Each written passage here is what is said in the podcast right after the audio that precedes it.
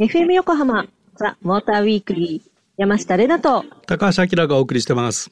さあ今夜の MOTOR WEEKLY は自動運転この先どうなるの？と題して明先生に自動運転についていろいろ教えてもらおうと思います。ラジオの前の皆さん筆箱とノート下敷きの準備はよろしいですか？はい。早速一コマ目はこちら自動運転は現在どうなっているの？明先生、早速お願いします。なんで俺先生になっちゃってるの？私今日学級委員長だからめっちゃ頑張りますよ。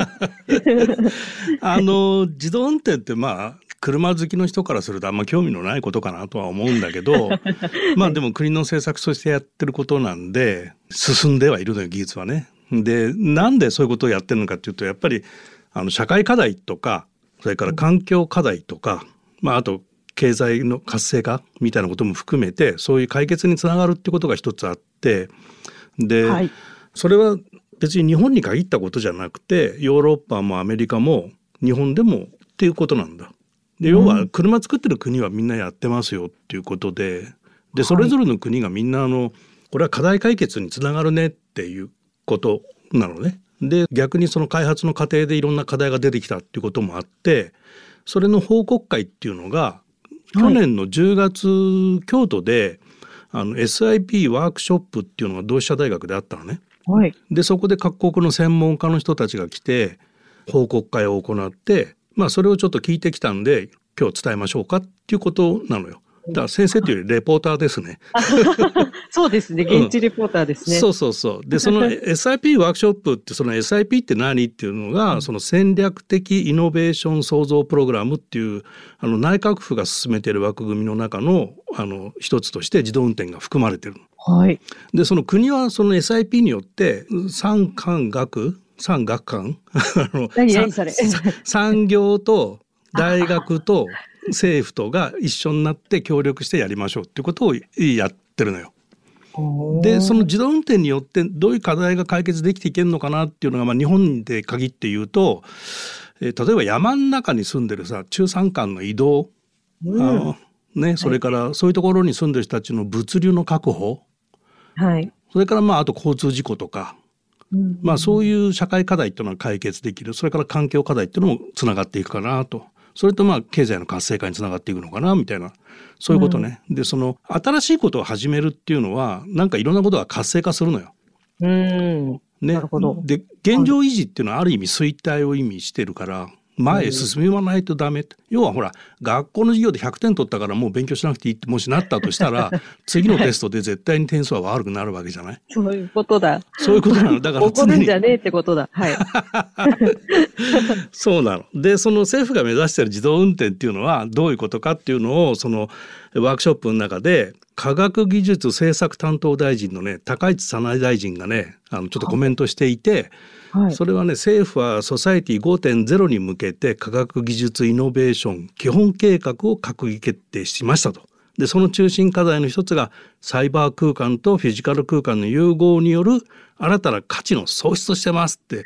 何ですか？よくわかりませんっていうコメントをいただきました。で 要はリアル空間とバーチャル空間をこう融合させることで経済発展と社会課題に解決につなげていきましょうってことで、まあこれだから自動運転に置き換えると、まあ、デジタルツインって僕らは言うんだけどリアル空間としては車に積んでいるセンサーとかカメラとかで映像がリアルなものがあるよね。でそれと同時進行するバーチャルな空間を使って自動運転の安全性を確保していこうってことなんだよ。ああ、なんかゲームみたいな話だな。はい。おお、鋭い。まあ、そういうこと、そういうこと。よかった。そういうことなんですよ。なるほど。うん、え、その、高市早苗さんってスープラが愛車だったって私なんかで読みましたけど。よく知ってるね。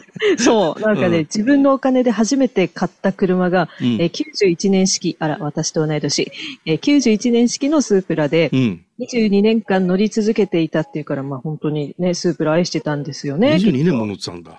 ねえ。直してもらったってやつですよね。うん。で、初めて買ったのがスープラってのもすごい、ね、めちゃめちゃかっこいいですよね。できる女だわ。わからんけど。はい。はい。はい、それでは、キラさん、はい話を戻したいと思います。はい。えー昨年10月に京都で開催された SIP ワークショップでは、実際にどのようなことが報告されたんでしょうか？はい、真面目に戻った。なんかね、まあ、あの、はい、お伝えしますけども、まずこれ、あの、各国の専門家の人たちが来て、これをいろんなカテゴリーに分けるんだけど、8つのドメインに分けてましたっていうのがあってね。で、その、まあ、ドメインって言われてもって感じなんだけど、まあ、8つの領域っていうふうに日本語に訳すといいのかもしれないんだけど、8つの領域でいろんな課題が分かってきた。課題が出たり、いろんなことが研究結果として分かってきたっていうのがあって、はい。まあ一つね、ヒューマンファクターっていうね、はい。まあ人的要因っていう日本訳すとそうなのかもしれないんだけど、こうアメリカの AAA の交通安全財団の人で、うん。人と車との関わりに関する課題とか成果で、そういうことを発表した中でオランダのリノ・ブラウアー博士っていう人が車の運転っていうのは人が全部やるんであれば問題ないしシステムが全部やるんであれば問題ないんだけど両方が混在してるから複雑でややこしいとあーまあ言われてみればそうだなみたいなおっ。しゃる通りですね、多分。はい。それからね日本の、えー商業総合研究所の佐藤俊久さんはレベルはい2、3で操作を人に戻すっていう課題を研究していて人の操作をシステムがオーバーライドするケースをどういうことかなって。まあシステムが自動運転できないよって言った時に人間に運転してねって戻す時、あるいは人の操作がおかしくて あのこの人に運転させてるとまずいと。システムがオーバーライドしようというケースもあるんじゃないかと。そういうことを研究しているとかね。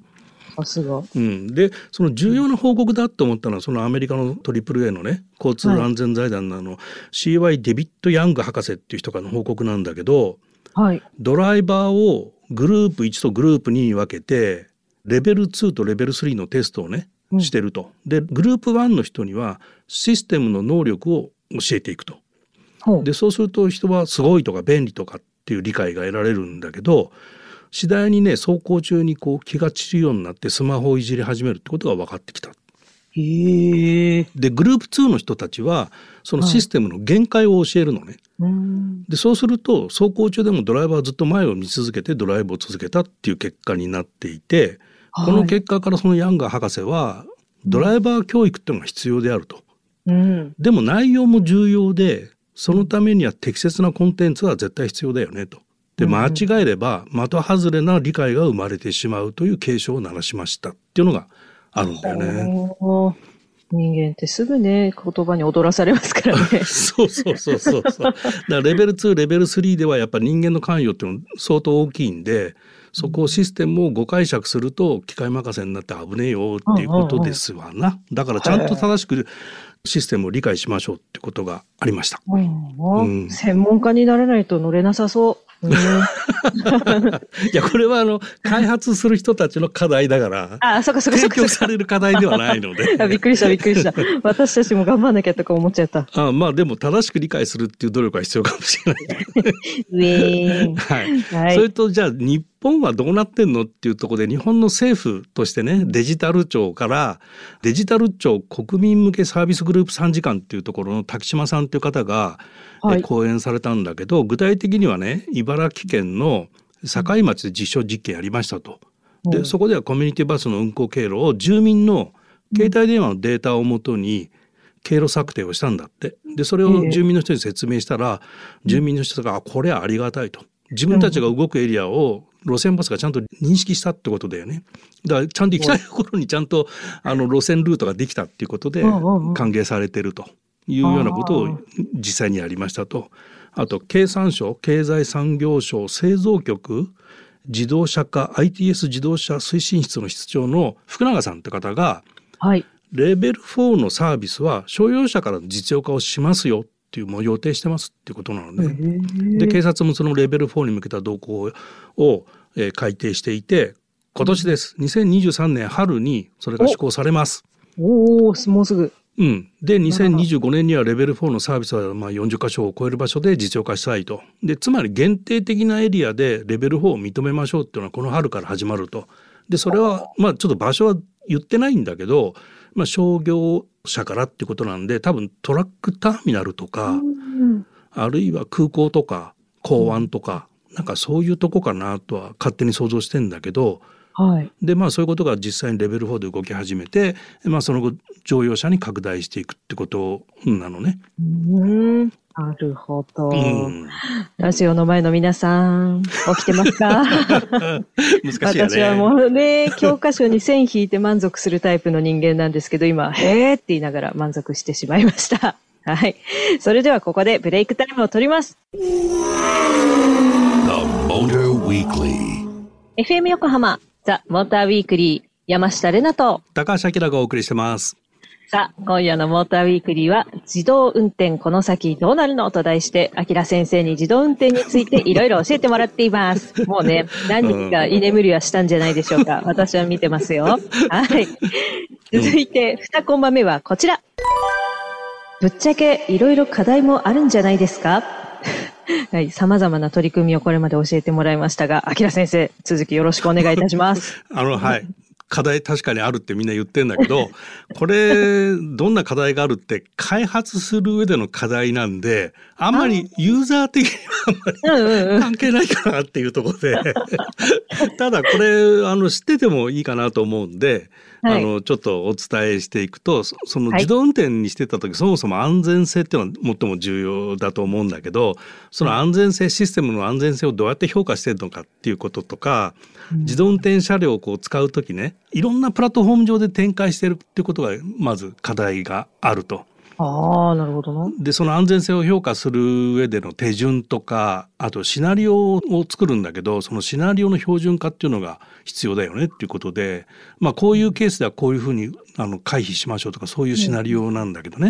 で日本の経産省が桜プロジェクトっていうのを進めていてそういう安全性評価のシナリオなんだけど昨年の11月2日なんだけど経産省から発表されたんだけど日本初の国際標準 ISO を取りましたと。うん。日本の桜プロジェクトのそのアップデート版だと思うんだけどだそれがまあ標準化されたっていうことで、一つはまあそこのシナリオの解決につながったかなと思うのね。うんでそのシナリオを使ってじゃあどうやって安全性を見ていくのっていうのが自動運転評価プログラムと呼んでるんだけど、おーこれを開発したのがなんと日本ででしてねあららら。日本の方でして神奈川工科大学の井上秀夫先生っていう方が開発されたシステムで。これがねもう冒頭に言ったリアルとバーチャルのデジタルツインなんですよ。センサー情報のリアルと全く同じ環境がクラウドのバーチャルで検証されると。すごいな。でこれ何を検証するか例えば雨が降った時にカメラで信号機を見てるとするじゃない。はい。でその時どんだけ雨がひどくなったらカメラで認識できなくなっちゃうかみたいなことをやる時にリアルで再現できないじゃない。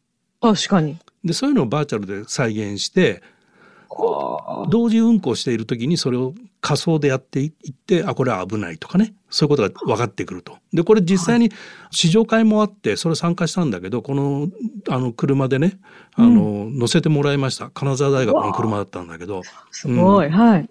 で完全にもう自動で動いててそのバーチャルの映像も見せてもらってリアルの映像も見せてもらって今車が何を認識してるかっていうのもまあ点群データなんだけどそれをこう見せてもらってそれとバーチャルがどういうふうに動いていくかっていう実際にそういうことがあって。すごいな。うん、でそういうシナリオがこうオープンドライブとかオープンシナリオっていうのを使ってんだけどそういうシナリオを使ってツールを使う枠組みが、まあ、アザムっていう枠組みがあったりするんだけどその標準化団体自体が世界にもまだいっぱいあると。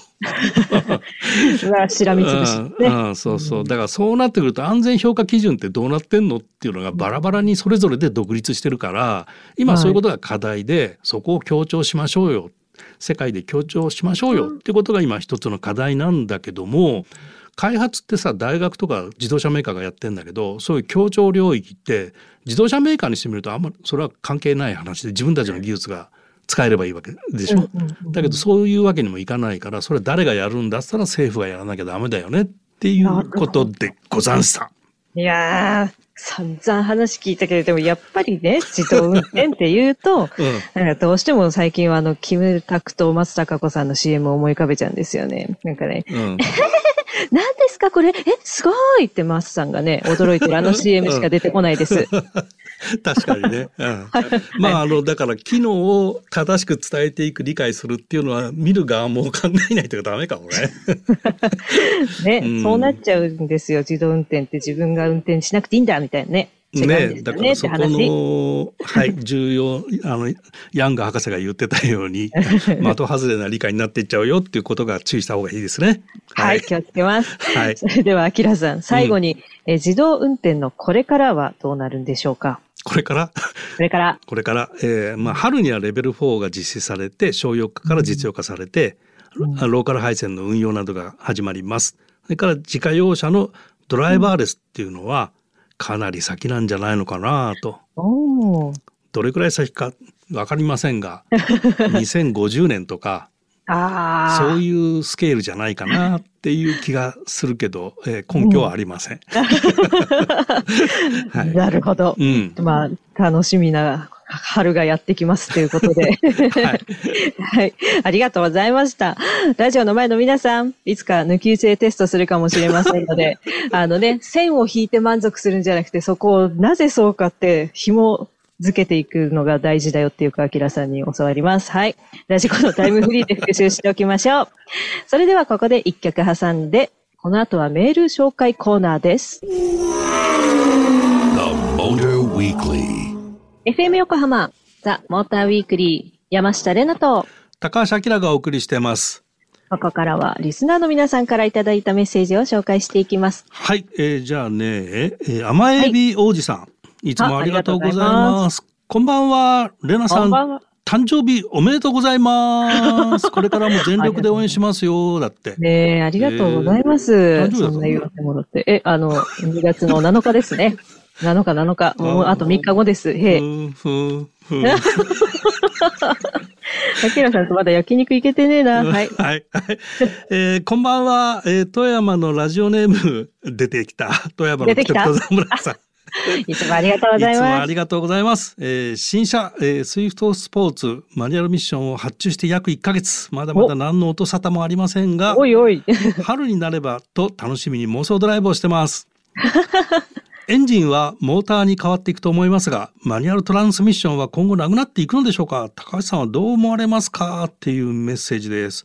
あの、モーターになるとまずミッションって今のところ必要ないと言われていて、うん、まああのheavy duty トラックとかその辺はあるかもしれないんだけど基本的にはまあ MT は必要なくなるんだけどでもそもそも MT って何のためにあったかっつったらエンジンがピーキーだったのよ、昔。うん、要は回転域使える幅が狭いんでギアを変えてあげないと走れなかったのねだから MT だったわけ。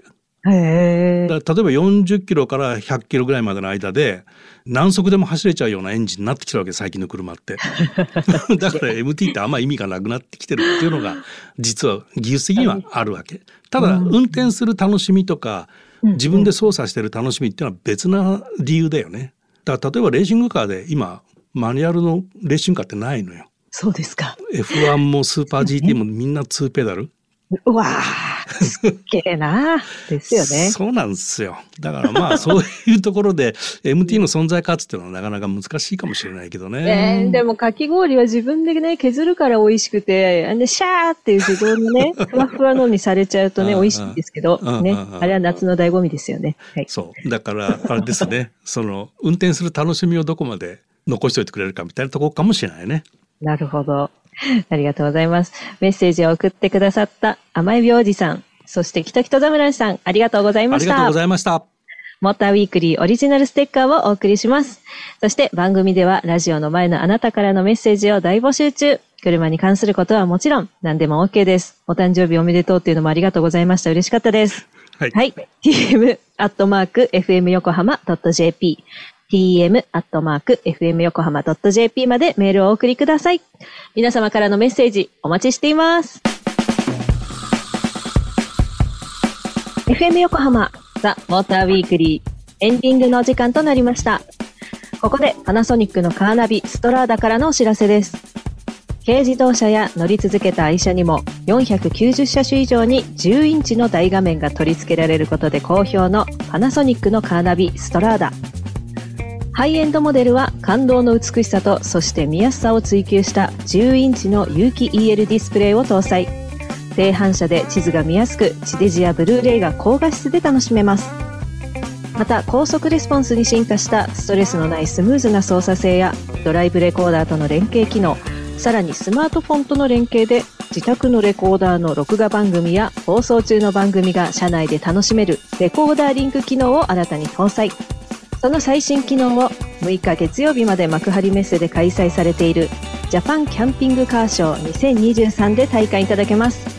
この機会にキャンピングカーでカーナビステーションストラーダを体験してみませんか？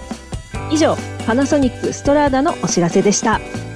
さて、今夜のモーターウィークリーは自動運転この先どうなるの？ということで、アキラ大先生に解説していただきました。アカデミックだったけど私はとても面白かったです。ああよかった伝わった。伝わった と私に伝わってるからみんなもっと分かってると思います。あなんかねもう結構ヘビーな内容だよね。ちょっとね、はい、いやでも、面白かったです。ありがとうございました。はい、番組オフィシャルツイッターもございますので今日の感想などなどぜひたくさんつぶやいてください。あきら先生ありがとうございました。という感じで はい。はい、レポーターあきらです。イエーイというわけで ここまでのお相手は山下玲奈とモータージャーナリストの高橋明でしたまた来週